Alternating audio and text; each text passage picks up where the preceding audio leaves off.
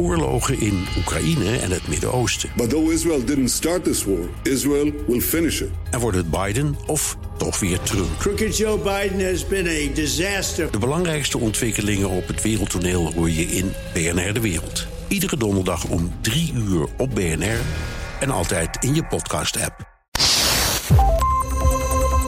Dit is een podcast van B N R Nieuwsradio. Welkom bij De Technoloog, nummer tweehonderdachtentwintig. Herbert, welkom. Welkom, Ben. Welkom, we hebben Jaap den Toonder te gast. En hij is professor en chair of the Microsystems Group at Eindhoven University of Technology. En wat doe je, Jaap? Je, je, je bent professor in orgaan op een chip. En, ja. ja, hè? Ja. Nou, en daar hadden Herbert en ik van, wow, dit is toch een vakgebied. Gewoon een weefsel bouw je op een chip. En daar gaan we het over hebben. We, we zijn gefascineerd, dus daar gaan we... Zeg dat wel. ...over praten. Maar eerst, Herbert, hebben we onze host, Red. Uh, vandaag dus over orgaan op een chip. Um, en dat heeft weinig met klantenservice te maken. Maar zoals we weten, Zendesk is de sponsor nu van De Technoloog. En dan gaat het wel over klantenservice. Ja. Dus medewerkers en directie om een compleet beeld van de uitdaging van je klant te krijgen, hoe jouw bedrijf dit geautomatiseerd kan doen en toch persoonlijk kan oplossen, hoe je kan inspelen op de veranderende omstandigheden. Daar kan je dus Zendesk software gebruiken. Zoals ik zei, onze sponsor, eh, allemaal de klantservice op één cloud platform. Je kan opschalen, snel en zonder inmenging van I T kan jouw klantenserviceafdeling zelf de regie voeren. Ja, en lang wachten op klantenservice is niet leuk. Uh, dan moet je eens kijken naar D P G Media, dat na de implementatie van Zendesk een klanttevredenheidsscore behaalde van, raad eens. Uh, Ja, uh, zesenzeventig komma drie procent. zesennegentig procent. Nog maar zes jaar geleden uh, had de klantenserviceafdeling van D P G vooral e-mail als instrument. Om hun medewerkers in staat te stellen zichzelf te helpen, hebben ze nou een helpcenter opgericht met Zendesk. Dat gemiddeld vierduizend keer per maand wordt bekeken. Dagelijks door zestienhonderd medewerkers wordt gebruikt. Dat scheelt tijd die gestoken kan worden in complexere vragen. Zendesk ziet ook veel B twee B bedrijven zoals wholesalers, die nu tijdens de pandemie hun inboxen vol zien stromen met een toenemend aantal supportaanvragen. Zendesk. Dat was dus het. Top, dankjewel. Jaap, een orgaan op een chip. Wat is het? Ja, het is eigenlijk een geavanceerd celkweeksysteempje. Dat moet ik een beetje uitleggen. Ja. Het is, uh, uh, als je ernaar kijkt, dan zie je eigenlijk een... Ik heb het niet meegenomen, maar het ziet eruit als een stukje plastic. Uh, vijf centimeter, tien centimeter groot. Er zitten kleine kamertjes en kanaaltjes in gemaakt.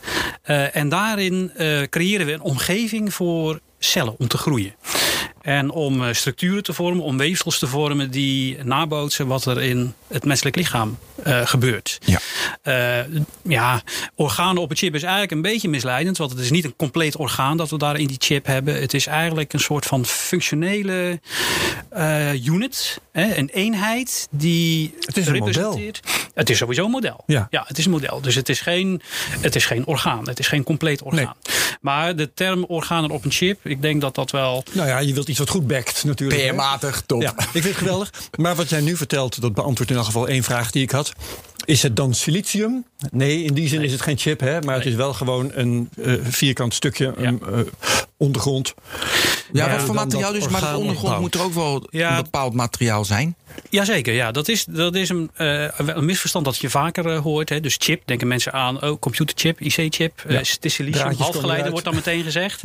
ja. uh, dat, is, dat is ook een materiaal dat gebruikt kan worden. Eigenlijk worden allerlei verschillende materialen gebruikt. Uh, meestal is het... Afhankelijk van wat ja, voor orgaan het is. Afhankelijk misschien. wat voor orgaan het is. Afhankelijk welke functionaliteit uh, je wil uh, hebben. Afhankelijk van wat je wil meten. Uh, afhankelijk van wat je nodig hebt voor die, voor die weefsels uh, om te groeien. Afhankelijk van... Ja, of je er doorheen kunt kijken of niet. Dus er zijn eigenlijk een hele, zijn hele scala van allerlei verschillende materialen. Noem eens uh, een paar voorbeelden van materialen die je gebruikt dan. Ja, dus wat, wat we heel veel gebruiken in uh, het academisch onderzoek, zeg maar, naar, uh, in, op dit gebied, organen op een chip, dat is een, uh, uh, een, um, ja, uh, een, een heel flexibel rubberachtig plastic. Um, een elastomeer noemen we dat. Mm-hmm. Uh, het is heel elastisch materiaal, is ook heel transparant. En is ook heel makkelijk, nou ja, met relatief makkelijke uh, zeg maar, technologie vorm te geven. Is het belangrijk, omdat je met levend materiaal werkt, dat die ondergrond een beetje kan meegeven? Is het daarom? Nou, dat, dat kan. Um, in ieder geval is de omgeving voor, voor dat weefsel heel belangrijk. Uh, niet alleen de biochemische omgeving, maar ook inderdaad het materiaal. Uh, je ziet bijvoorbeeld dat de stijfheid van het materiaal, hoe flexibel is het materiaal, kan een rol spelen in hoe uh, zo'n stukje weefsel zich ontwikkelt, zich gedraagt. En of dat ook daadwerkelijk ja. is zoals in het menselijk lichaam. Ja. Dus uh, uh, eigenlijk zou je kunnen zeggen, afhankelijk van, van welk weefsel, kan je voorstellen, uh, hersenen en bot. Compleet anders, hè? Ook een compleet andere ja. mechanische omgeving. Dus daar moet je eigenlijk het materiaal een beetje op tunen. Maar je hebt ook te maken met randvoorwaarden. Hè? Uh, kun je het überhaupt maken? Heb je technologieën om het vorm te geven? Uh, kan je het combineren met microscopie bijvoorbeeld? Mm-hmm. Kun je er doorheen kijken? Hè? Mm-hmm. Dus er zijn een heleboel dingen die je met elkaar uh, moet af, uh, ja. afwegen. Ging ook een wereld voor me open toen ik hierover las. Want een van de dingen die ik meteen dacht van... Uh, nou ja, de grens zal wel ergens liggen bij... Uh, weefsel van een hartspier of zo. Want ja, een hart is pas realistisch als het klopt. Ja. Bij het verder lezen merkte ik dat jullie hartweefsel op een chip lezen. Nog klopt ook. Ja, dat klopt. Dat Inderdaad. klopt. dat, ja. ja, maar ik wil daar komen we ongetwijfeld daar verder. Komen we ja. op. Maar dus je begint dan met de ondergrond. Dat is bijvoorbeeld flexibel plastic. Ja. En daar zitten allemaal gangen in. Want wat mij opviel, Herbert, het ziet er echt allemaal zo simplistisch uit. Het is inderdaad gewoon een plaatje, nou, flexibel plastic, met gangen, met draadjes. En daar zit dan, uh, en daar zit dan weefsel op, toch? Ja, of tussen, of... dat is wel heel simpel gezegd. Ja, eigenlijk. maar vertel maar, het minder maar het, simpel. Daar komt het, daar komt het in feite op neer. Dus je hebt inderdaad een... Uh, de, de chip is dus eigenlijk zeg maar dat stukje plastic of ander materiaal. Je kan het ook combineren met ander materiaal. Meestal is het plastic, zeg maar. En er zitten die gangen in. Wij noemen dat kanaaltjes. Ja. Uh, er zitten kamertjes in waar we bijvoorbeeld die uh, weefseltjes willen kunnen, ja. kunnen laten ontwikkelen. Maar er zitten ook wel andere dingen in. We, soms moeten we bijvoorbeeld ook actueren, noemen we dat. Dus het, uh, het weefsel mechanisch stimuleren. Uh, dus dat moeten we ook voor elkaar krijgen. Dus dat moeten we ook inbouwen. Daar moeten we iets slims voor bedenken. Uh, we moeten vloeistoffen heel, geconstru- uh, heel gecontroleerd kunnen manipuleren. Daar moet je ook slimme technologie voor bedenken. Maar wat dus, en die kanaaltjes, wat zit daarin? Daar zit vloeistof in. Vloeistof? Ja. Dus, een soort bloedsomloop. Ja, dat is bijvoorbeeld. Wat je nodig kunt hebben. Dus je hebt ja. verschillende, dingen, verschillende dingen moet je daar doen. Dus je hebt bijvoorbeeld, uh, uh, dat wezen moet gevoed worden. Ja. He, dus daar moeten voedingsstoffen uh, naartoe gebracht worden. Nou, dat gebeurt dus natuurlijk in ons lichaam via de uh, bloedcirculatie. Uh, dat doen we dus via die kanaaltjes. Het is niet dat we daar per se bloed in gebruiken overigens. Maar uh, specifieke uh, vloeistoffen, media noemen we die. Die eigenlijk zelfs ontworpen zijn voor specifieke weefsels. Nou, die moet je daar op een gecontroleerde manier langs leiden eigenlijk. Hè, langs die weefsels. Uh, ja, d- d- dat is één ding. Maar je wil ook, uh, soms wil je een analyse doen van uh, die vloeistof. Dus je wil hem er ook uit uh, kunnen halen. En kijken naar factoren die geproduceerd worden bijvoorbeeld door, uh, door dat weefsel. Dus daar moet je ook een manier voor verzinnen om dat voor elkaar te krijgen. En soms um, uh, moet je, um, speelt eigenlijk zeg maar, het effect van de stroming zelf een rol. Een heel simpel voorbeeld. Als wij um, echte bloedvaten zouden willen nabootsen. Dat doen we ook. En een heleboel andere groepen doen dat ook. Dan moet je daar daadwerkelijk ook de goede uh, stroming van het bloed doorheen hebben. Want het blijkt namelijk die cellen die die bloedvatwand gaan vormen. Die, uh, uh, het gedrag daarvan hangt heel erg sterk af van de stroming. Die wordt daardoor gestuurd eigenlijk als het ware. Dus als je dat niet goed doet, dan heb je uh, geen uh, representatief uh, bloedvat ja. gemaakt.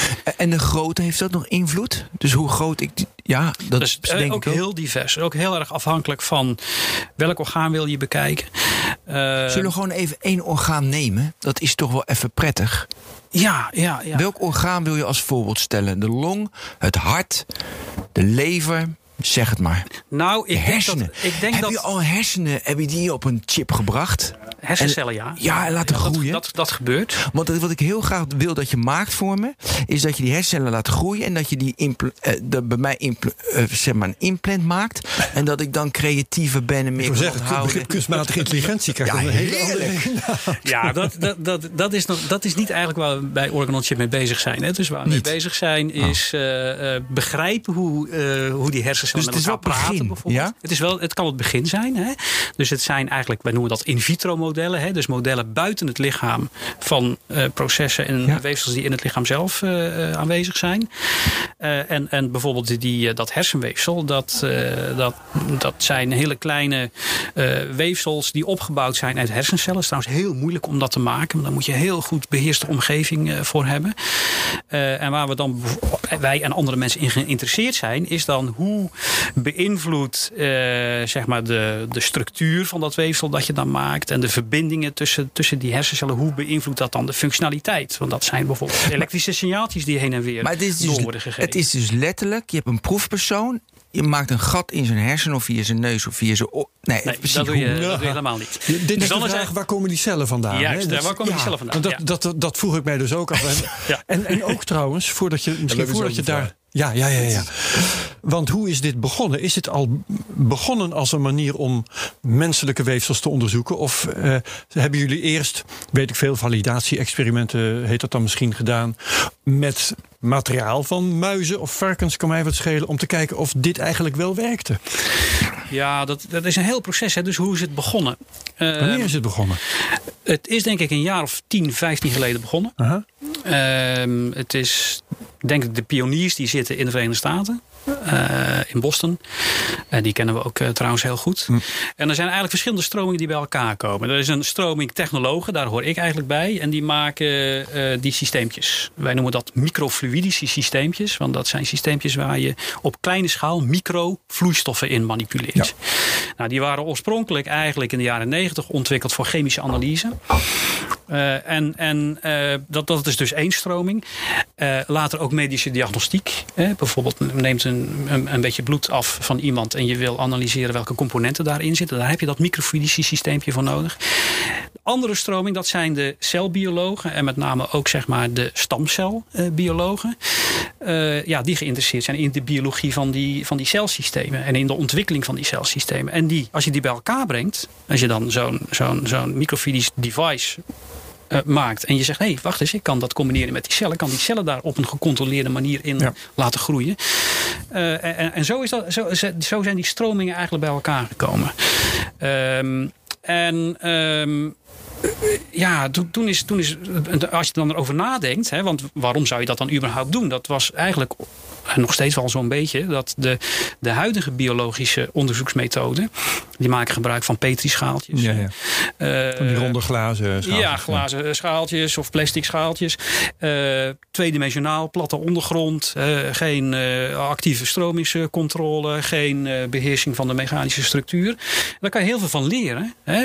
Als je daarnaar kijkt, dus die onder microscoop legt en je doet daar uh, allerlei proefjes mee, dan kun je daar even van leren. Maar ja, het is natuurlijk niet de omgeving. Het heeft geen grenzen. Natuurlijke, maar biologische manier. Nee, er zitten grenzen, echt ja. grenzen aan. Ja, ja, ja. Dus, dus de, het idee van die twee werelden bij elkaar brengen was, we kunnen nu een geavanceerd celkweeksysteem maken. Dat is eigenlijk ook waar ik mee begon, hè, met die mm-hmm. termen. Omdat je nu dus driedimensionale uh, tissues kan maken. Je kan die voedingsstoffen op een gecontroleerde manier ja, laten stromen. En een stroming, stroming ja. Hè, uh, ja, en, en, en, en ja, een van, van de, en dat is misschien wel het, toch het meest aansprekende uh, voorbeeld nog steeds, waar je heel veel mee kan laten zien. Uh, een van de eerste wetenschappelijke publicaties op dit gebied, dat ging over de long. Long op een chip. Ja. En dan moet je niet denken dat daar een klein longetje in, zet, in zat. Uh, maar wel, zeg maar, de, uh, echt de, de, de, de, de, ja, de functionele eenheid. Dat is het longblaasje. Oké, okay. Dus niet zomaar een hoopje bagger en dat is dan long, uh, nee. een hoopje longcellen. Maar nee. het, het werkte echt. Ja, ja het, het, het werkte long. Echt als een long ook. Dus als je, als je nou kijkt naar de, de, de oude systemen van de petrischaaltjes, dus dan kan je dat helemaal niet maken. Dan heb je die platte dingen. Ja. structuurtjes. Dus uh, we hadden die, uh, die onderzoekers gedaan. Uh, van het, van het Wies-instituut is dat, van Harvard. Die hadden een, uh, een, een, een ik noem het even chip, hè? Dus je weet nou wat ik bedoel met die, met die microfluidische ja. chip. Met uh, twee kanaaltjes boven elkaar, gescheiden door een heel flinterdun membraantje. En aan de ene kant had je de cellen van bloedvaten en endotheelcellen. En aan de andere kant de cellen van de long. Want dat is ook precies de interface die je in, het, uh, in dat, uh, uh, dat de unit hebt. Uh, in dat longblaasje. Ja. Uh, dat is eigenlijk ook waar de uitwisseling plaatsvindt van uh, de lucht die je inademt. Je ademt in, het longblaasje. Mm-hmm. Dat wordt ook gevuld met die lucht. Daar lopen, uh, daar lopen die, um, die hele dunne um, bloedvaatjes lopen daar langs. En op die interface krijg je de uitwisseling van zuurstof. En had je dan ook in die versie van Orgaan op een Chip uh, een luchtstroom aan ja, de ene kant van dat exact. longblaasje en een bloedstroom aan de andere? Precies, precies. Omdat allemaal dus een maar... luchtstroom aan de ene kant van het longblaasje, een bloedstroom aan de andere kant van het longblaasje en zelfs nog meer. Want je hebt ook het, zeg maar, het mechanische effect van het inademen en uitademen. Dus je hebt ook rek. Wauw. Met een bepaalde cyclus. Hoe werd dat dan gedaan? Ja, dat werd gedaan met de technologie. Dus ja, je, had dan, je had dan nog, je had dan nog uh, zeg maar andere, we noemen dat dan zeg maar pneumatische kamertjes. Die kon je met een luchtdruk een beetje groter of kleiner la- ja, maken. Ja, ja, ja. En daar krijg je zo'n mechanische beweging.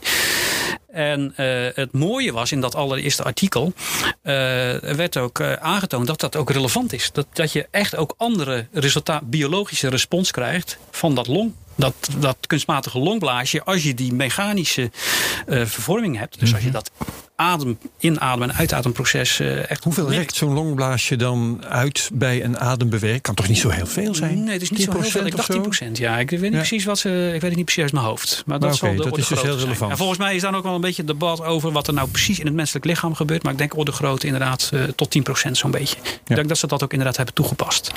Maar dan zag je dus... En dan, kan je, uh, dan moet je dat gaan opbouwen. En dan kom je een beetje bij validatie. Hè, van, uh, ja, hoe weet je nou uh, dat het ook uh, eruit ziet zoals het in het menselijk het lichaam uh, gebeurt. Hè? Dat, dat, dat, is, dat is een heel lastig punt hiervoor. Want hoe ga je dat valideren? Hè, dus je kan kijken, hoe zien die cellen eruit? Hoe vormen ze de lagen? Uh, wat voor uh, uh, dingen gaan ze produceren? Wat voor eiwitten gaan ze produceren? Wat voor metabolische uh, karakter krijgen ze? Dat kun je allemaal doen. En als je voldoende weet van het echte fysiologische systeem, dan kan je dat met elkaar vergelijken. Uh, dus dat is een heel belangrijke stap die je moet doen, die, die moeilijk is. Ja. Maar wat je dan, als je, als je dat een beetje, een beetje goed hebt gedaan, als je het goed hebt gedaan, um, dan, kan je, um, het, um, uh, dan kan je het gaan onderzoeken. Dan kan je het als een, on, een, een, een onderzoeksmodel gaan gebruiken. En dat is denk ik een van de toepassingen. We komen later nog op andere toepassingen. Dus uh, het, het, begrip, het begrip krijgen van hoe werkt zo'n orgaan. Maar ook wat gebeurt er als daar iets misgaat. Als er bijvoorbeeld een infectie plaatsvindt, inflammatie. Nou, dat kan je, dat kan je biochemisch kan je dat stimuleren. Dus dat mm-hmm. hadden ze ook gedaan. Ja. Uh, kan je met een, met een stofje. Uh, een stofje ja. in, uh, in dat systeem. Je, je zag inderdaad het, uh, het weefsel reageren. Er ontstond een ontstekingsreactie. En nog grappiger, wat je dan zag, is dat er ook daadwerkelijk witte bloedcellen, die werden gerekruteerd uit het bloedvat, zal ik maar zeggen. Want dat is ook wat er in, in, een, in het lichaam gebeurt, hè, als er een infectie ontstaat. En die reactie was dus ook afhankelijk van ja, al die aspecten. Van, van de stroming, aanwezigheid van, stro- van die bloedstroming, de aanwezigheid van uh, de rek door het ademen. Uh, ja, en dat was echt een, een heel mooi verhaal. Ja. En een soort van, ja, iedereen uh, verwijst er nog steeds naar als ja, een, een belangrijke uh, mijlpaal, zeg maar, in de ontwikkeling. Dit begon dat is al tien jaar geleden trouwens. Ja, dit begon met de vraag, uh, hoe kom je nou aan die menselijke cellen? Die is nog niet beantwoord. Hm. Nee. Ja, ook dat, dat is een... een, een uh, je hebt allerlei verschillende bronnen. Uh, als je eerst zo'n model gaat ontwikkelen, dan wil je alles op een heel beheerste manier doen. Ik, ik, ben, ik ben van de technische universiteit. Hè. Ik ben een technoloog. Uh, ik ben een werktuigbouwkundige. Ik maak dingen. Uh, ik weet hoe materialen zich uh, gedragen. Hè. Bepaalde eigenschappen. Ik weet wat er gebeurt als ik een, als ik een device maak. Maar biologie is moeilijker grijpbaar. Mm-hmm. Dat is eigenlijk per definitie... Uh, uh, ja, het gedraagt zich statistisch al groeien. Ja, uh, ja uh, nou, het kan alle kanten op groeien, inderdaad. En het reageert ook vaak moeilijk voorspelbaar. En de, ja, uh, natuurlijk, iedereen, iedereen is anders. Elk biologisch systeem is anders. Dus er zit een heleboel variatie in. Dus als je...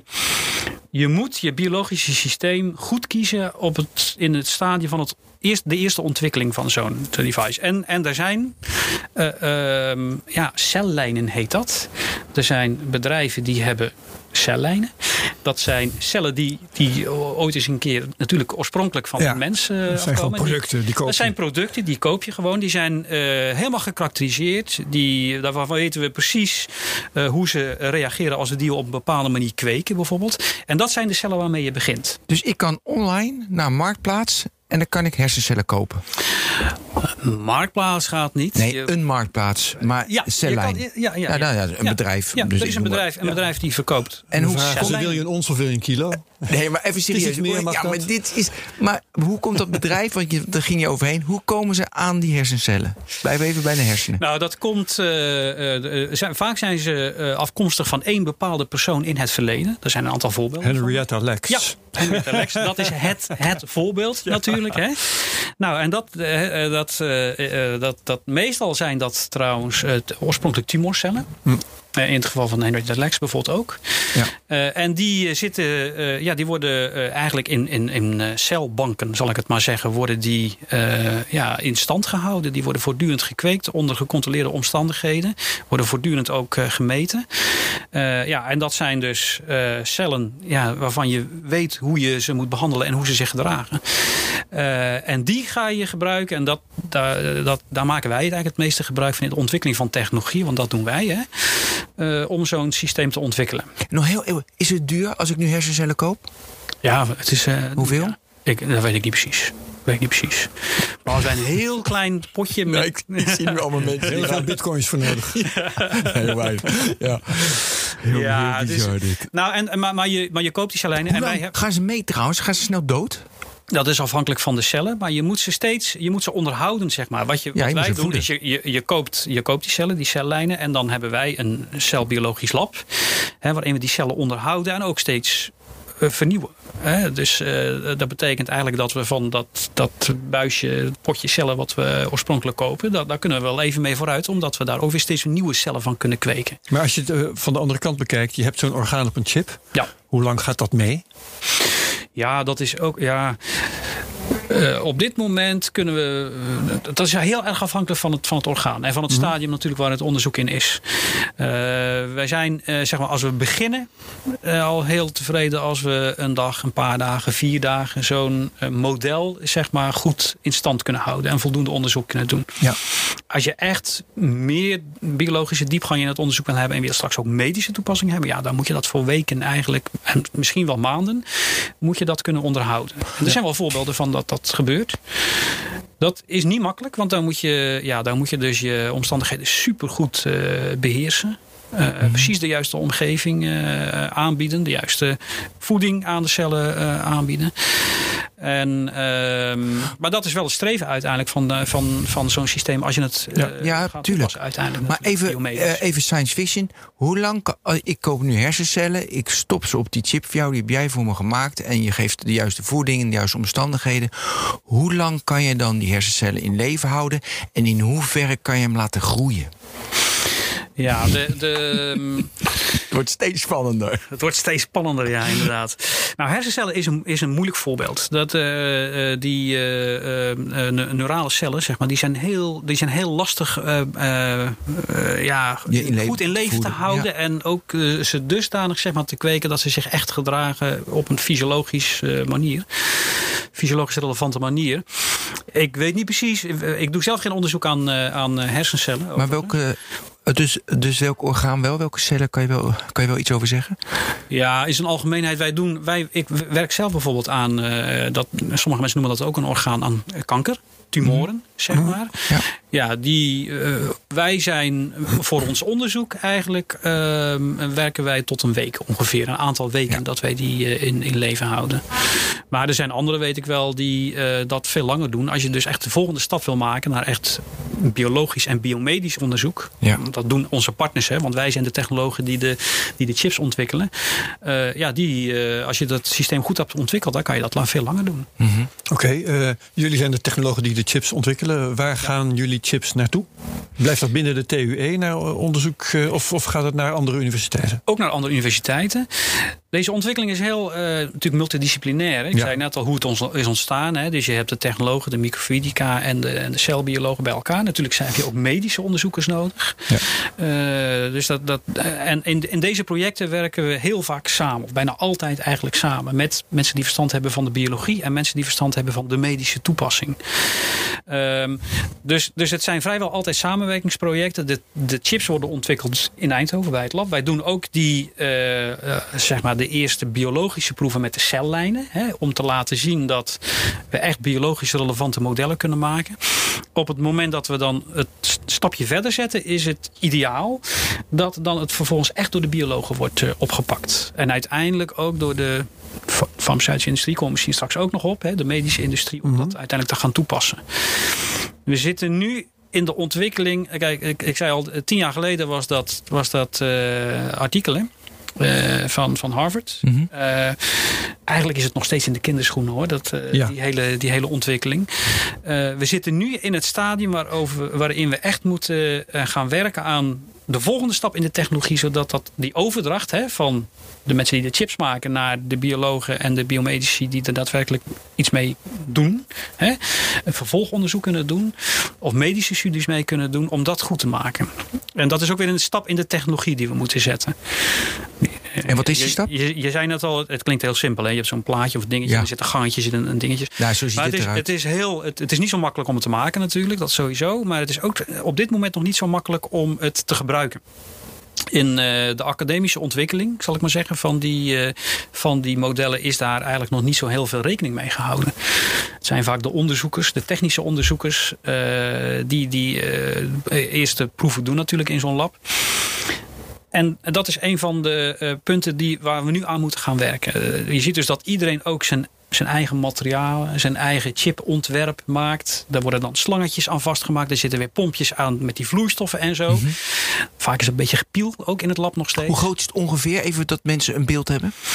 Ja, de, de, de chips zelf, zal ik maar zeggen, die ja, zijn, nou ja, klein, die, die kan je zo in je hand vasthouden. Ja. Dus dat is uh, typisch een paar centimeter, vijf centimeter, zeven centimeter of iets dergelijks.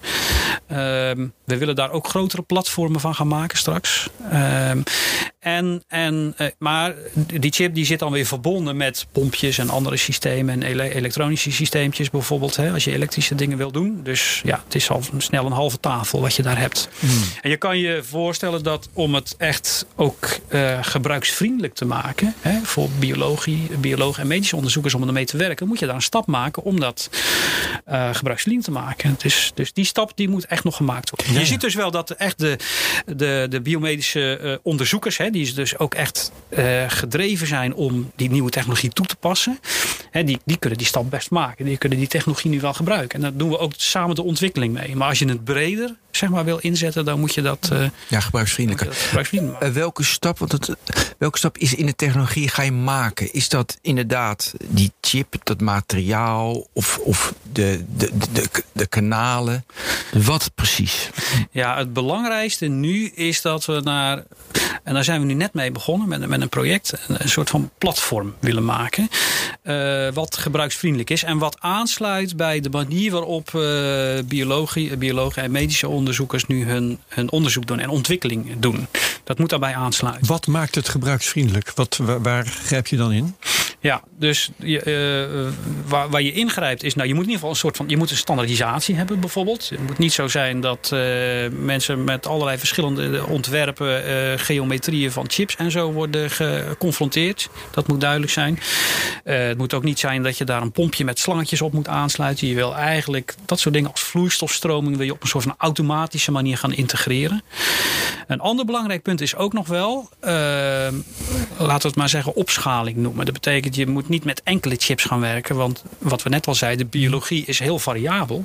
Dus een proef met één chip, daar kan je veel van leren. Maar uh, als je echt de goede conclusies wil doen, dan moet je die tientallen, honderden keer, misschien wel duizenden keer herhalen. Dus dan moet je een platform gaan maken waar je niet zomaar één chipje uh, aan het uitlezen bent, maar veel meer tegelijkertijd, juist, parallel. Dat vroeg ik me dus ook af. Hè? Het hele idee orgaan op een chip, dat suggereert op een of andere manier massaproductie. Ja, ja. Um, ja. Kom ik erop, uh, dat van, want jij zei daarnet, wij ontwikkelen uh, die dingen. Ja. En toen dacht ik al, ja, um, bouwen jullie iets dat dan direct naar het laboratorium gaat van een partner universiteit die daar dan onderzoek mee doet? Of ontwikkelen jullie iets wat dan naar een fabriek gaat, dat dat duizend keer in elkaar zet, waarna het naar, weet ik veel, duizend universiteiten kan gaan? Hoe Is nou, dat we zitten nu nog duidelijk in het, in het, de, het eerste. Oké, okay, dus die massaproductie is er eigenlijk nog niet? Die is er eigenlijk nog niet.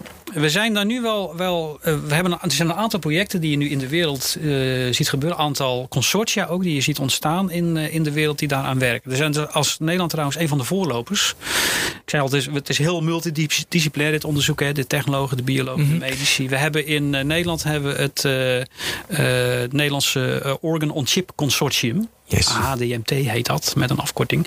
En daar zitten al die mensen van die verschillende uh, expertises bij elkaar. En uh, nou, ik geloof dat we nu vijf, zes jaar of zo uh, officieel bestaan als uh, consortium. Uh, je ziet dus een heleboel van die samenwerkingen zijn daardoor ontstaan. Inderdaad, uh, mensen die aan specifieke chips werken, samen ontwikkelen.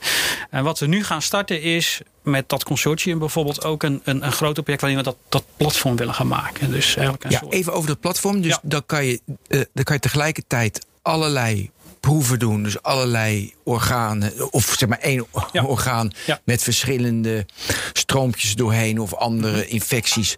honderdduizend bij elkaar.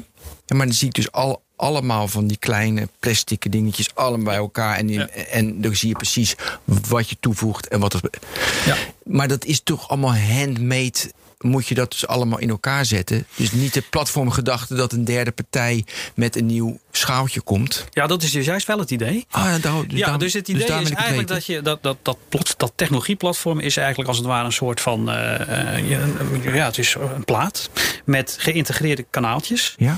Waar je eigenlijk als het ware die chips op kunt klikken als modules. Dus dat betekent dat je gestandaardiseerde hmm. aansluitingen moet hebben. Ja.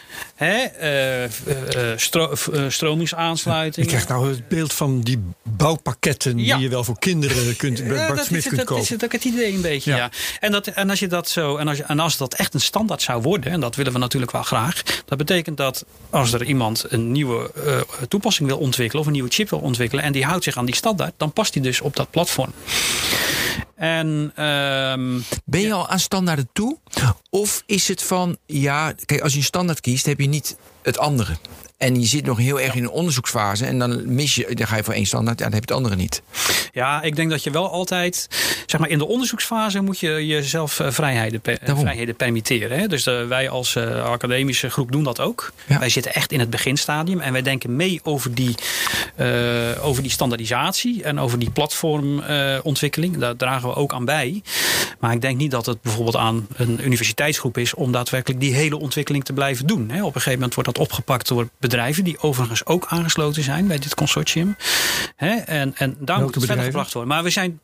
Oh, dat is heel divers ook weer. Hè? Noem eens bij. Dus dat zijn, uh, dat zijn bedrijven die uh, uh, bijvoorbeeld echt de microfluidica doen. Dus de, de, de, de chips met de, uh, met de kanaaltjes, de vloeistof. Mm-hmm. Micronit is er eentje bijvoorbeeld, die zit in Twente. Okay. Maar het zijn ook uh, biotechnologen. Uh, Genmap is een, uh, vo- een voorbeeld uh, van een bedrijf dat uh, bijvoorbeeld uh, meedoet met deze hele ontwikkeling. Ja. Maar uh, farmaceuten toch ook? En farmaceuten zijn erbij betrokken. Wa- wat je wel ziet is dat farmaceuten nog een klein beetje, de grote farmaceuten, uh, nog een klein beetje kijken. Alhoewel ik ook nog wel vermoed dat ze intern toch wel wat drukker ermee bezig zijn dan dat ze laten zien. Ja, maar die zijn liever een follower. Ze willen eerst al het onderzoek gedaan hebben. En ja, daarvoor het is het dus echt heel duidelijk dat die validatie wordt gedaan. Hè? Dat, dat we echt laten zien van nou, wat we hier hebben, dat, dat is echt veel, veel beter uh, nabootsend wat er in het lichaam gebeurt dan wat jullie tot nu toe uh, gebruiken. En, en uh, ja, uh, uiteindelijk wat die farmaceuten in geïnteresseerd zijn is medicijnontwikkeling. Hè? Dus dan moet je ook echt aantonen dat ja, je relevante data krijgt uit die systemen. En uh, dat willen ja. de farmaceutische bedrijven wel eerst even wat meer zien. Ja. Maar daarvoor is zo'n standaardisatie en platformontwikkeling wel nodig ook. En standaardisatie zit hem dus in het type materiaal, het Uh, de chemische samenstelling, nou, daar er zit, zit nog in. Heel veel, er zijn heel veel variatie mogelijk. Ik denk zelfs ook fysieke afmetingen. Heel, zo, ja, dat simpel. Ja. Ja, ja, ja, toch? Ja, er zit, maar er zit, er, zit nog heel, er zit nog heel veel variatiemogelijkheid in ook. Hè? Uh, ik leg even de vergelijking bijvoorbeeld, het gaat niet helemaal op hoor, maar zeg maar de elektronische industrie. Hè? Daar, daar heb ja. je ook die standaard. Dan heb je een ja. uh, printed circuit board. Ja. Of, hey, en, en dat is een common platform, zeg maar. Ja. En er zitten allerlei verschillende modules op allerlei verschillende elektronische componenten. Met ja. verschillende... En dan krijg je spanningen en dergelijke. Die ja. standaardisering. Ja. Ja, ja, ja, precies. Dus de, de, de, een standaardisatie, maar dan, daarnaast zie je toch heel, heel veel diversiteit in de componenten. En dat willen wij dus ook. Want dat heb je ook nodig. Hè? Waar we net ook al een beetje zeiden. Als je een hart wil maken, dan heb je toch een andere micro-omgeving nodig dan wanneer je een long wil maken. Hè? Uh, dus, dus je moet, je moet zeg maar... En dat is natuurlijk ook de kunst. Hè? Binnen zo'n gestandaardiseerd platform moet je die, die ruimte moet je hebben. Die mogelijkheid moet je hebben. Nou las ik in de documentatie die wij van je hebben gekregen ook het nodige over... Um, Dat je, nou, je kunt een hart hebben, je kunt een long hebben, je kunt een lever hebben en ga zo maar door. Ja. En uh, die kun je ook weer op elkaar aansluiten. Ja. Is dat ook iets waar die standaardisatie een rol uh, speelt? Ja. En dat je inderdaad, uh, nou nog net geen heel mens... maar uh, toch wel iets wat in die richting komt... kunt gaan ja. bouwen met zo'n bouwdoos? Ja, zeker, zeker. Dat is, dat, dat is waar we uiteindelijk naartoe willen natuurlijk. Hè. Ook de interactie tussen verschillende organen... of in ieder geval verschillende weefsels die die organen representeren... Ja. is heel erg belangrijk, ook bijvoorbeeld voor die farmaceutische toepassing. Hè. Als je uh, dit als een platform wil gaan gebruiken voor medicijnontwikkeling... En bijwerkingen. En bijwerkingen, inderdaad. Ja. Met name bijwerkingen ja. ook. Maar, maar effectiviteit ook. He, dan moet je uh, eigenlijk verschillende organen... ook weer afhankelijk van de specifieke toepassing... en de specifieke medicijn... moet je met elkaar kunnen laten praten. Zoals dat ook ja, op, in het lichaam natuurlijk uh, zonder meer gebeurt. Um, ik, de, de, je ziet inderdaad ontwikkelingen... Uh, waar uh, onderzoeksgroepen uh, mensen die dingen ontwikkelen... Uh, waar uh, organen uh, met elkaar gecombineerd worden. Uh, nou, dat komt net op gang op dit moment. Maar zo'n, zo'n modulair platform maakt dat inderdaad bij uitstek mogelijk. He, je hebt een module voor een lever en een module voor een hart. En die kan je ja, met elkaar laten praten via dat... Via dat uh, zo simpel dat, dat je ze bij elkaar op een bord klikt... en nog even wat buisjes over en weer aanbrengt en dat het dan werkt?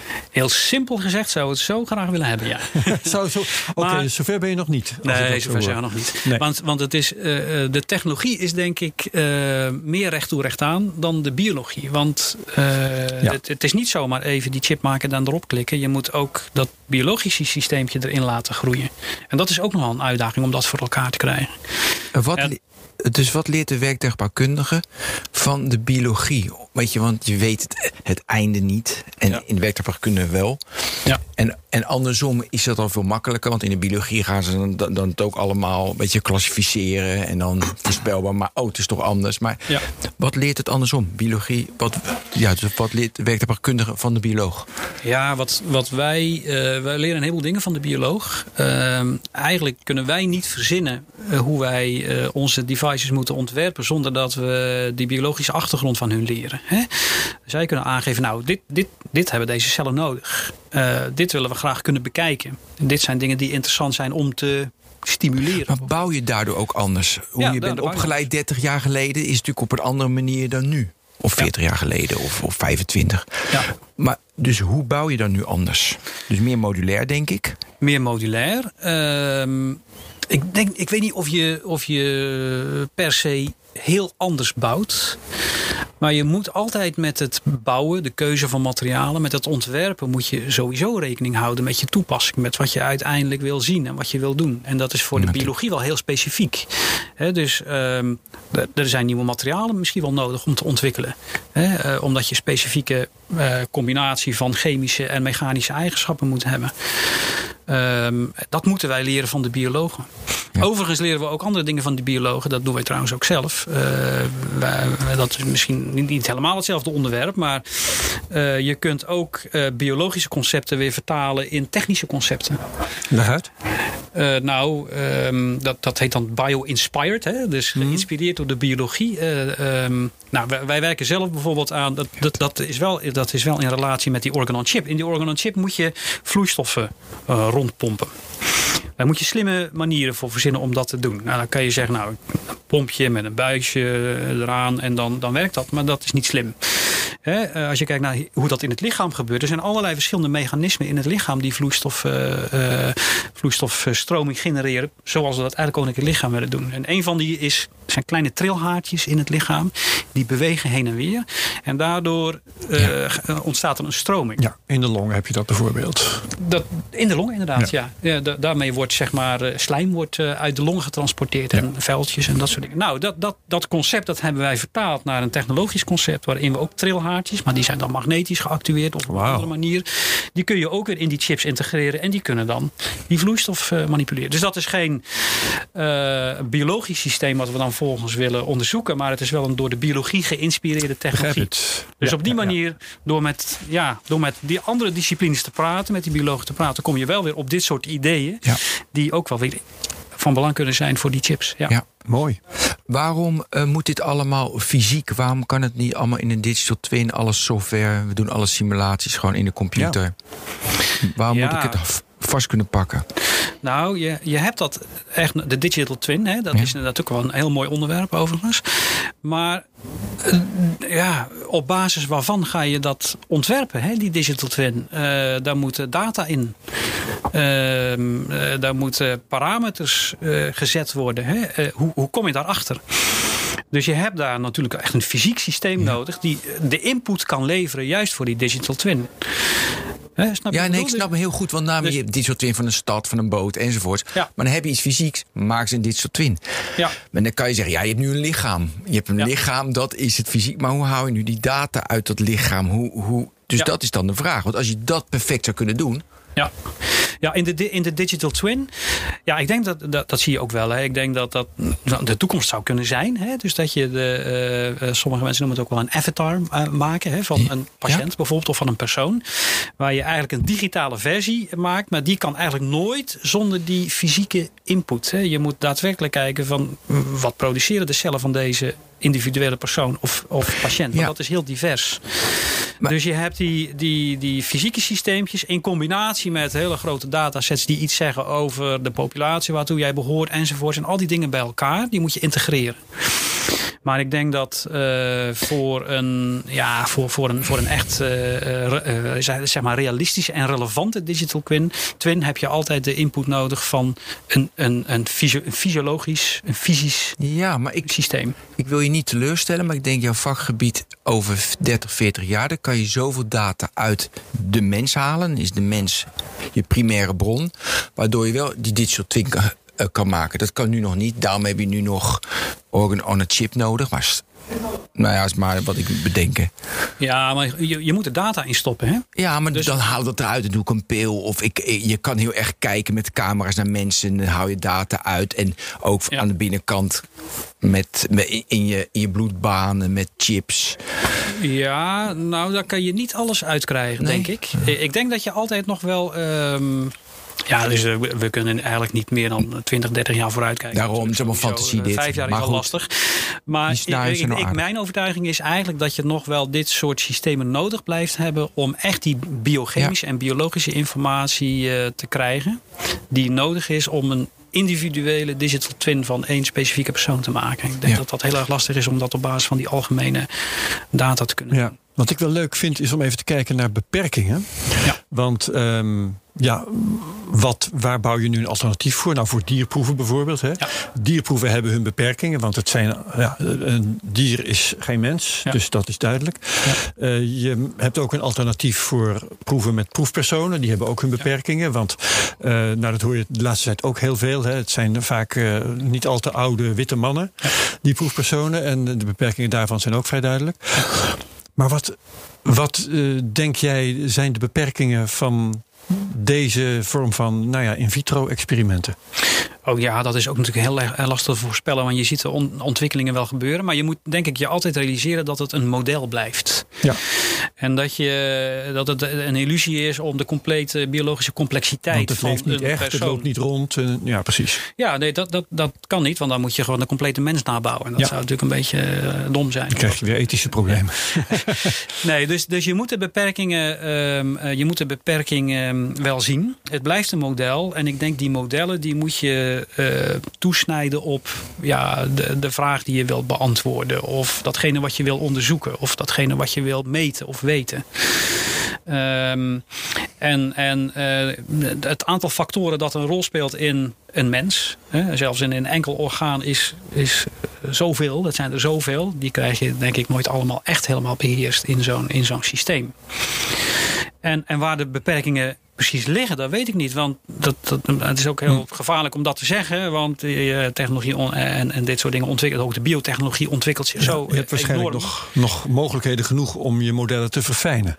Ja, ja, zeker, zeker. En je ziet dat dus in, in, in... Want technologie is datgene waar wij mee bezig zijn. Hè? Dus dat zijn de materialen en de chips en de, en de sensoren en al, al die andere dingen uh, waar we aan werken. Maar je hebt ook de biotechnologie. Hè? Dus uh, en daar sta ik ook altijd versteld van. Hè? Dat je uh, die cellen iets kunt laten produceren uh, waardoor ze plotseling gaan oplichten. Bijvoorbeeld als ze ja. een bepaald eiwit gaan, uh, gaan produceren. Daar leer je ontzettend veel van. Uh, dat soort gereedschappen zijn ook steeds meer ontwikkeling. Dus je kunt ook ook steeds meer uit die, uit die modellen halen. En ja, waar die ontwikkeling stopt is, is lastig. Maar ik denk altijd dat je dat op je netvlies moet hebben. Dat het een model blijft. Het blijft een model. He, hoe, hoe, hoeveel complexiteit je er ook in ja. kunt stoppen. Ja, je zegt netvlies. Moet meteen denken. Uh, is dat er ook al? Netvlies op een chip? Ja, er zijn wel mensen die, die werken inderdaad aan netvlies op, op een chip. Ja. Fantastisch. Ja, ja klopt. Ja. Ik, ik, ik denk dat, er, dat, dat, je, dat we niet eens een orgaan kunnen noemen waar mensen niet aan werken. Nee, nee, nee. um, Ik, ik zou het leuk vinden om het even te hebben over wat je dan allemaal kunt meten. Ja. He, dus je, je hebt dat, laat ik zeggen, gesimuleerde orgaan, wat het ook mm-hmm. is. Wat kun je dan allemaal voor meetapparatuur daarop aansluiten? Ik heb gelezen over ja. dat je een microscoop op kunt richten. Je ja. kunt waarschijnlijk ook elektrische metingen doen. Ja. Zo'n netvlies of zenuwweefsel kan ik me voorstellen. Ja. Maar vertel daar eens wat over. Wat, wat zijn de mogelijkheden? Ja, je hebt een heel palet aan mogelijkheden. Um, wat, wat, Chemische waar, analyse denk ik ook wel. Ook ja. Waar ja. biologische en biomedische onderzoekers het meeste ervaring mee hebben. En wat je ook zeg maar meest prominent nog ook wel ziet in, de, in organen op een chip. Dat is microscopie. Dus allerlei verschillende microscopen uh, met... Uh, ja, verschillende karakteristieken eigenlijk. En dat is ook heel belangrijk. Hè? Dus hoe ziet dat weefsel eruit? Uh, hoe uh, uh, groeit het? Hoe ontwikkelt het zich? Wat is de morfologie van de cellen? Hoe bewegen ze? Ja, ja. Uh, maar met microscopie, wat ik net al zei, kun je ook echt ook naar biochemie kijken. Hè? Dus je kunt uh, ja, door slimme trucs te gebruiken, kun je kijken welke eiwitten produceren die cellen. Uh, dat kun je gewoon in, zien. Dat kun je zien. Dat kun je zien, hè? Dus er is, er is een, dat is een van die, van die mooie uitvindingen die gedaan zijn door die, door die biotechnologen. Is dat je, uh, uh, je kunt een, een, een, een molecuul maken, zeg maar, dat uh, fluorescent gaat oplichten op het moment dat de cel een bepaald eiwit gaat produceren, bijvoorbeeld. En dan zie je dus hey, dat de karakteristiek van die cel is veranderd. En dat kan gebeuren in de ontwikkeling van, van een orgaan. Of uh, in de ontwikkeling van een ziekte bijvoorbeeld. Dus uh, ja, dat, dat is nog steeds... En ik denk dat dat ook wel voorlopig zo blijft. De, de belangrijkste readout noemen we dat. Ook van die organen ja. op een chip. En dat betekent dus ook dat wij daar weer rekening moeten houden. Want we moeten die chips zo maken dat ze uh, compatibel zijn. Met al die verschillende microscopie uh, mogelijkheden. Maar inderdaad, uh, en dat is weer een van de voordelen van, van die, van die, uh, die ja, microfluidische chiptechnologie. We kunnen daar ook uh, elektronica aan in integreren. We kunnen daar sensoren in integreren. Voor uh, een aantal organen is het cruciaal om elektrische activiteit te meten. Ja. Het hart bijvoorbeeld, oh ja. de hersenen. Ja, ja. Bijvoorbeeld. Dus wat we kunnen doen is elektroden integreren in die, uh, in die chips. En dan kunnen we elektrische signaaltjes uitlezen. Dus kunnen we, dan kunnen we gewoon kijken van nou, hoe, hoe klopt het hart? Ja. Hè, of hoe gaan de signalen van die, uh, van, van die, van die, uh, van die ne- ne- neurale cellen? Um, en daarnaast kun je uh, inderdaad chemische aspecten meten. Uh, een van de dingen die je kunt doen is je kunt samplen. Dat betekent dus je kunt kleine hoeveelheden vloeistof uh, afnemen uit zo'n chip. En die kun je dan in een ander apparaat analyseren. Je kunt eiwit, uh, eiwitten analyseren. Of je kunt dat ook weer integreren. Ja, ja, je kunt, ja precies. Je kunt dat ook ja. inderdaad weer integreren. Uh, dat is uiteindelijk wat je wil. Er zijn ook wel mensen mee bezig. Wat, wat ik merk is dat dat misschien een beetje, een beetje nog achterloopt. Zeg maar, in de organen op een chip. Dus uh, dat is een ontwikkeling die nog wel echt moet plaatsvinden. Maar je kunt dus eiwitten, je kunt R N A... Ja, kun je produceren. Mm-hmm. Dus dat is wat die cellen gaan produceren. De activiteit van die cellen kun je dan, kun je dan ook uh, nagaan. Uh, en andere factoren. Uh, lactaat, glucose bijvoorbeeld. En daar zijn wel weer uh, sensoren voor die je weer kunt integreren. Hele kleine sensoren dus. Die je weer kunt integreren in die chips. En op die manier kan je, uh, ja, kan je de activiteit van dat, uh, van dat weefsel in ja. monitoren. In de gaten houden. Echt continu meten. Is er ook iets gaande? Schiet me nou te binnen... als miniaturisatie?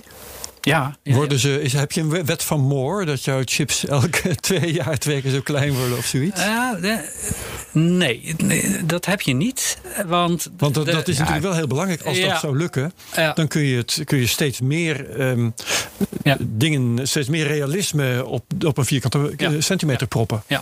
Nou, de, de, de, de, de wet, wet van Moore, zeg maar, in dit geval is wel, je wil bijvoorbeeld die sensoriek en die elektroden, die wil je kleiner en kleiner maken om steeds preciezer, ook plaatsafhankelijk bijvoorbeeld, te kunnen meten wat er gebeurt. Hè? Ja. Dus je wil weten wat er in het ene deel van het, van het weefsel gebeurt en in het andere deel. Uh, dus daarvoor is de miniaturisatie die sowieso al plaatsvindt in de elektronica-industrie, zal ik maar zeggen, van toepassing. Maar in zijn algemeenheid zijn er natuurlijk ook gewoon lengteschalen die worden gedicteerd door de biologie. En daar kom je niet onderuit. Nee, zeker. Maar He, die wil je wel benaderen. Ja, en, en, en, maar dat, dat kunnen we eigenlijk best wel goed. Dat kun je eigenlijk al. Want okay. een cel... Ja. Uh, ja, ik moet wel voorzichtig zijn. Op, op cellulair niveau. Dus een, een cel is typisch tien micrometer groot. Uh, en haardikte ja, is honderd. Dat is een honderdste millimeter. Uh, ja, dat is een honderdste millimeter. Ja. Een haar is honderd micrometer dik. Typische, typische haar. tien millimeter. Ja. Ja. En tien millimeter, dus een typische cel is nog eens een keer tien keer zo klein. Ja. Er zijn ook kleinere cellen van een paar micrometer. Er zijn ook grotere cellen van tientallen micrometers. Maar dat, dat moet je toch eigenlijk een beetje zien als dat. Dat is natuurlijk de, de eenheid van het leven, hè, de cel. Dus veel kleiner dan dat voor deze toepassing meestal niet zoveel zin. Nee, duidelijk. Dus, uh, en dat kan je technologisch eigenlijk al heel goed uh, voor elkaar krijgen. Wat je wel ziet, is dat er, er is nog wel degelijk technologieontwikkeling. En dat heeft ook te maken met uh, vormvrijheid bijvoorbeeld. En daarom zijn nieuwe methoden, drie D-printachtige methodes bijvoorbeeld, zijn weer zo interessant. Want de meeste technologieën die ontwikkeld zijn voor de elektronica-industrie bijvoorbeeld, of voor microsystemen, hè, uh, die, uh, ja, dat is allemaal recht en hoekig en hard. Uh, en ja, een biologisch systeem heeft uh, ronde vormen, uh, afgerond. Een bloedvat is niet vierkant uh, of rechthoekig, maar het heeft een ronde vorm natuurlijk. Dus, uh, en om dat goed, dat, die vormvrijheid goed te realiseren op de kleine schaal, is, is nog wel een uitdaging. Dus daar is van ons ook nog wel een ontwikkeling uh, te doen. Ja. Ja, mag ik een vraag stellen over de software? Dus hoe zit het daarmee? Je haalt het uit. Ja. En wat wordt daarmee gedaan? Wat voor modellen worden gedraaid? Wie ontwikkelt het? Uh... Ja, de software loopt nog wel. Uh, uh, ja, dat, ik weet niet precies wat je bedoelt daarmee. Nou, maar... ik, wil, ik, ik zie, want je had net, we halen ja. het eruit. Ja. En dan denk ik van, oké, okay, dan hebben we heel veel data. Ja. En dan wordt allemaal simulaties weer van die data. Wordt ja. allemaal scenario's gedraaid. Wat hebben we vroeger? Ja. Dit een beetje toen, dit een beetje toen. Dan kan je het weer buiten die, jouw chip doen ja. in je computer. Ja. Is dat vol, wat ik nu zo fantaseer, is dat vol aan de gang of nog helemaal niet? Of ja, dat, dat gaat nooit gebeuren? Gang, dat begint zeker wel op gang te komen. Dus dan, dan praat je eigenlijk meer over uh, ja, het interpreteren van al die data die eruit komen, bijvoorbeeld. Hè? Hoe doe je dat? Um, maar heeft dat een relatie of is dat echt apart? Dus je haalt die data nou, eruit en hebben ze, dat staat mooi in een database. Op dit moment is het nog te apart. Te apart, denk ik. Maar je ziet wel dat dat steeds meer integreert. Ik denk dat er in de organen op een chipwereld, zeg maar, nog te weinig aandacht misschien wel is voor dat aspect. Hè? Hoe, hoe ga ik die interpretatie van al die data doen? Hoe breng ik die allemaal bij elkaar? Maar je ziet wel bijvoorbeeld, dat zie je ook bij ons en een andere uh, universiteit in Nederland ook wel. Dus dat ze daar nieuwe artificial intelligence-achtige technieken op uh, gaan ontwikkelen, gaan toepassen. Hè? Dus, want je hebt te maken inderdaad ook daar weer met grote hoeveelheden data. Die moet je interpreteren. Mm-hmm. Uh, ja, daar moet je conclusies uit kunnen, uit kunnen trekken. Als mens kijk je er altijd met een zekere bias naar, hè, bijvoorbeeld. Dus hoe kun je daar uh, algoritmen ontwikkelen, zeg maar, om daar ook relevante conclusies uit te trekken? Dat zijn dingen die wel inderdaad. Maar in dat vakgebied is, dat moet er eigenlijk nog bij. Nou, je ziet dat dat er nu bij komt. Maar, en dat okay. moet zich nog ver, echt, echt in die organ on chip, dat moet zich dat nog wel verder ontwikkelen, ja. Dus dat is een van de andere ontwikkelingen die ja. ook wel degelijk moet plaatsvinden, ja. Ja. Ik zat ook de do-it-yourself. Dus kan ik nu inderdaad, want ik had al, ik had al die cellen besteld. Kan ik de rest ook gewoon bestellen en thuis, en thuis wat hersenen laten groeien? Of is het, dat is toch te ingewikkeld? Nee, dat is te ingewikkeld. Als je, zeker als je, als je biologie gaat doen, hè, dan, uh, nou ja, ook de technologie hoor. De technologie is ook niet zo heel simpel. Uh, je hebt dan nog wel geavanceerde technologische infrastructuur voor nodig. Uh, het is wel allemaal open source. Jullie maken alles openbaar. Wij maken alles openbaar. Ja, ja. Ja, ja, ja. Nou ja, voor mij zelf, zeker als universiteit, is dat ook een van mijn principes. Hè? Dus alles wat ik doe, dat moet gepubliceerd worden. Ja, gepubliceerd worden er ook patenten aangevraagd? Ja, er worden patenten aangevraagd. Uh, dat doen we ook. Uh, ik heeft mijn persoonlijke prioriteit niet om uh, patenten uh, te hebben. Uh, maar er zijn wel een aantal... Uh, nou, we werken natuurlijk ook samen met bedrijven. Ja. Hè? Dus dat uh, betekent dat... Uh, en zeker al, en die, die doen ook actief mee met het onderzoek. Hè? Het is niet zo dat wij een onderzoekje uitvoeren voor een, uh, voor een bedrijf. Dat is vaak ook echt geïntegreerd. En natuurlijk hebben die er ook wel belang bij om soms die kennis die dan gegenereerd wordt te beschermen. Ja.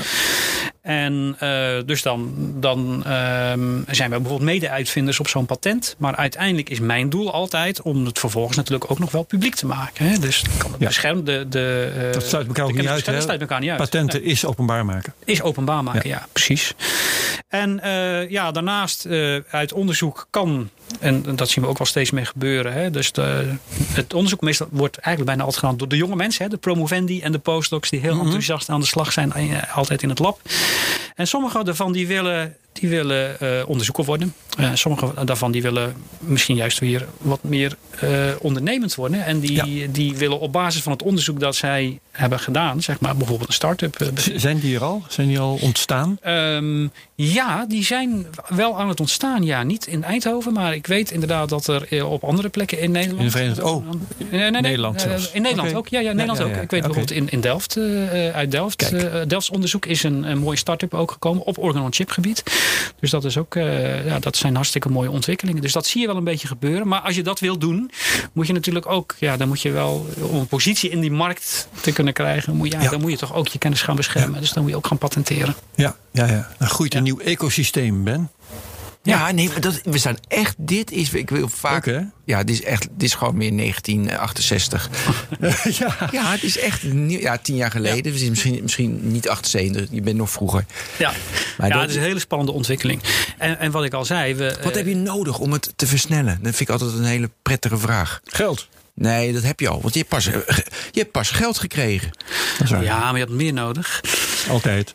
Nou, je hebt, nou er, komt, er komt steeds meer onderzoeksgeld. Dat is wel waar. Hè? Je ziet ook wel dat dat... Uh, overigens, ook daar spelen wij als Nederland weer een heel duidelijk uh, rol. Uh, ik zei al, van we, we spelen een pioniersrol in Europa. Ook met dat H D M T. Hè? En met dat consortium zijn we ook uh, heel goed in staat geweest om niet alleen maar die consortia te maken, maar ook om overheden erop te wijzen van hé, hey, dit is wel een belangrijk gebied. Dus hier moet geld ingestoken worden. Dus je ziet dat, dat het onderzoeksgeld daarvoor ook aan het groeien is. Maar om, het, om echt die stappen te maken waar we het net over hadden. Hè? Dus je wil het standaardiseren. Je wil het een platform gaan maken. Je wil kunnen gaan valideren. Je wil echt naar de farmaceutische industrie weer kunnen laten zien van nou, dan moet er eigenlijk uh, nog veel meer geïnvesteerd worden in bijvoorbeeld uh, validatiecentra, testcentra voor dit soort systemen. Waarbij je op ja, op een grootschalige manier echt dit uh, een stap verder kan brengen dan ja, toch meer de onderzoeksfase waar we nu nog steeds wel een beetje in zitten. Ja. We merken steeds meer dat omgevingsfactoren invloed hebben hoe een mens functioneert. Ja. Dat kan je ook gewoon toevoegen. Dus dan zeg je van, joh, even vieze lucht. Of, of, of, of hooikoorts. Flink van fijnstof. Fijnstof erin. Ja. Het grappig dat je dat zegt. Maar in dat eerste artikel, ja, dat zeg je, die longen? Op die long, hebben ze dat dus inderdaad gedaan. Ja, zie je dat? Dus dat daar hebben ze, ze inderdaad hele kleine deeltjes. Fijnstofsimulatie. En je zag inderdaad een, een, een ontstekingsreactie. Ja. Dus inderdaad, het, het hangt. Kijk, wat heel moeilijk is. Kijk, dit soort omgevingsfactoren, dat is te doen. Hè? Dus fijnstoffen in de omgeving. Ja. Uh, chemische zaken enzovoorts. Maar uh, belangrijk voor, voor, uh, voor um, gezondheid is natuurlijk ook levensstijl.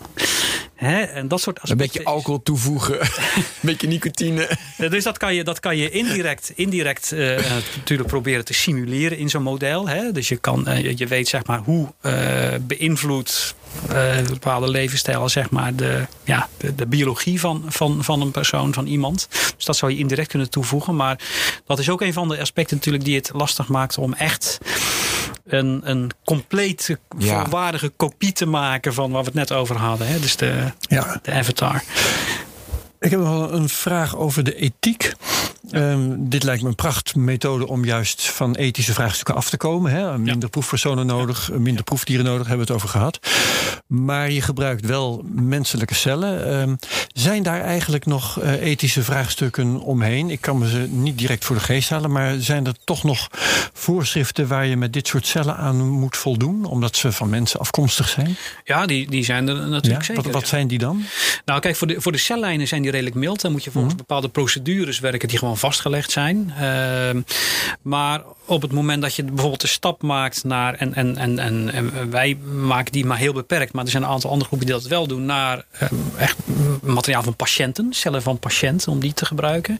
Hè, om uh, klinische studies te gaan doen. Dat oh ja, je kunt doen. ook echt uh, een ja. orgaan op het chip maken met cellen van Herbert Blankenstein. Ja, want dat is, dat is natuurlijk de vervolgstap. Hè. Dus wij ja. in de ontwikkeling gebruiken die cellijnen, maar vervolgens, ja. om echt iets relevants te kunnen zeggen over Herbert vinden, Blankenstein, moet ik jouw cellen hebben. Ja. En uh, ja, daar moet je natuurlijk uh, goed met regelen. Kankercellen is natuurlijk makkelijk, want dan hebben mensen van prima.